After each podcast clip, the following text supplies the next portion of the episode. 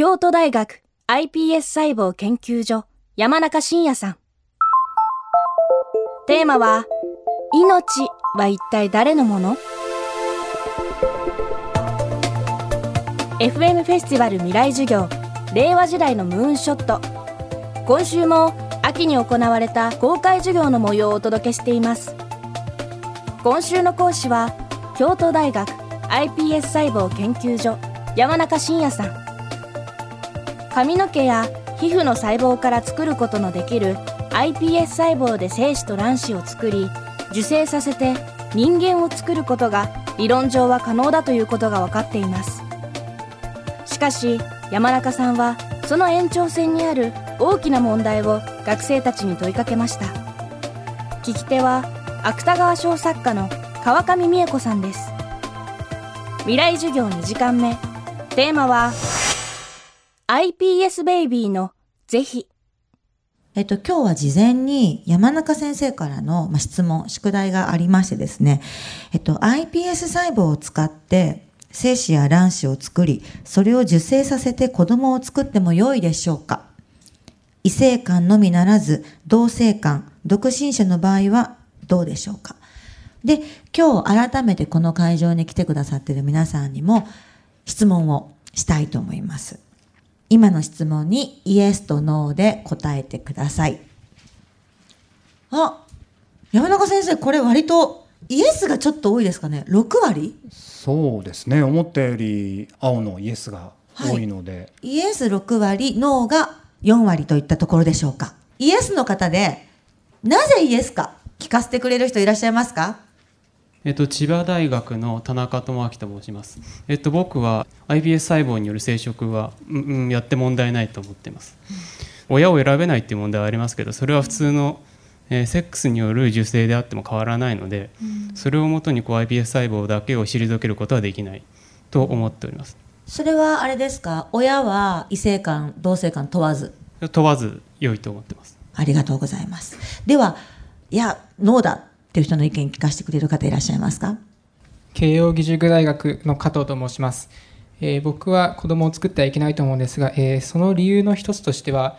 まずあの iPS 細胞を使ってそういうことをするとなるとあの基本的に男女がそうやってあの交渉して子供を作るっていうその基本的な生殖の役割がそもそも否定されてしまうので今後の影響を鑑みるとどうかなっていうことをまず第一に考えます。で2つ目、え反対な理由は、えっと人間を作るってなると例えばこの人は速く走れてこの人は病気に強いとかそういう人を掛け合わせるとあの従来の人間よりさらに強いタイプの人間ある物事に特化した人間とかもしくはクローンの集団とかそういうものが作れることになると思うんですね。そうするとやはり従来の人間に対してそのその人たちが特権を持つとかそういう問題が起こってしまうと思うのでそれを防ぐという意見で僕は反対です。例えば他の方法で子供ができてしまうことになるとメジャーなやり方だった男女間のセックスみたいなものが意味がなくなってしまうんじゃないかっておっしゃったんだけれども、現在も、えっともう例えば、あの、夫婦間であれば、セックスなしでも全然子供は作られてるんだけれど、そこはどうだろう？子供が望めないという場合に限って、うん、えー、子供を作るというのは僕もは、えー、賛成なんですけれども、うん、えー、なんでこういう議論をしているかっていうと、うん、あの一度やったらもう絶対に止められないということにあると思います。例えば中国のデザイナーベイビーの話もさっきありましたけどどこか一つの国がやってしまうとじゃあ自分もやってしまってはいいんじゃないかとかじゃあここの企業でやってしまおうとかそういう話が加速して多分もう止められなくなるということがあると思うので、ちょっとそれに関係することとして今すでにどういう技術が行われているかと例えば結婚してもなかなか子供ができないと例えばそういう場合に男性が何らかの原因で精子ができないという人もいっぱいいるんですよ。でそういう時にどうするかというと AID という方法が取られています。 artificial insemination by donor ドナーということは他人ということですけども非配偶士間人工授精ですかねだから第三者の精子を入手してそれであの人工授精するということがもう何十年も前から行われているんですね。それでたくさんの子どもさん実際生まれていますでその子どもさんは多くの場合は自分が AID で生まれたとは知らない場合が多いんですけどこれ不思議なもので大体どっかで分かっちゃうんですね。まあ例えば極端な例はもうそれは稀ですけど血液型調べたらなんかおかしいと、うん、そうなると当然子供さんにしては自分のお父さんもうすごいこのお父さんにはお世話になったけども、うん、自分の生物学的お父さんは違うんだとなったら、うん、ほとんどの人はやっぱりものすごい知りたくなる。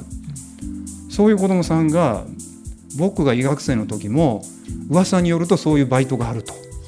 あの精子を、よく聞きますね、はい、あの僕は行かなかったですけど、うん、あの本当にそういうバイトがあるっていう話よく聞きましたから精子を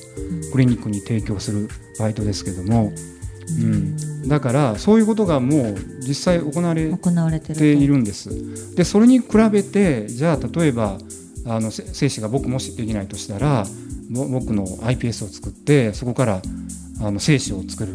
そしたら他の人の精子使うくらいだったらこの、僕の iPS 由来の精子をぜひ使いたいというその気持ちはちょっと抑えれないんじゃないかなという気がしますから、なんかそういうことを考えるともうすでに行われている医療というか、あと比べてどうなのかというそういう比較も必要なんじゃないかなというふうに思います。今週の講師は京都大学 iPS 細胞研究所山中伸也さん。今日のテーマは iPS ベイビーの是非でした。このほか FM フェスティバル2019未来授業の模様はビデオポッドキャストでも配信しています。詳しくは未来授業2019で検索してください。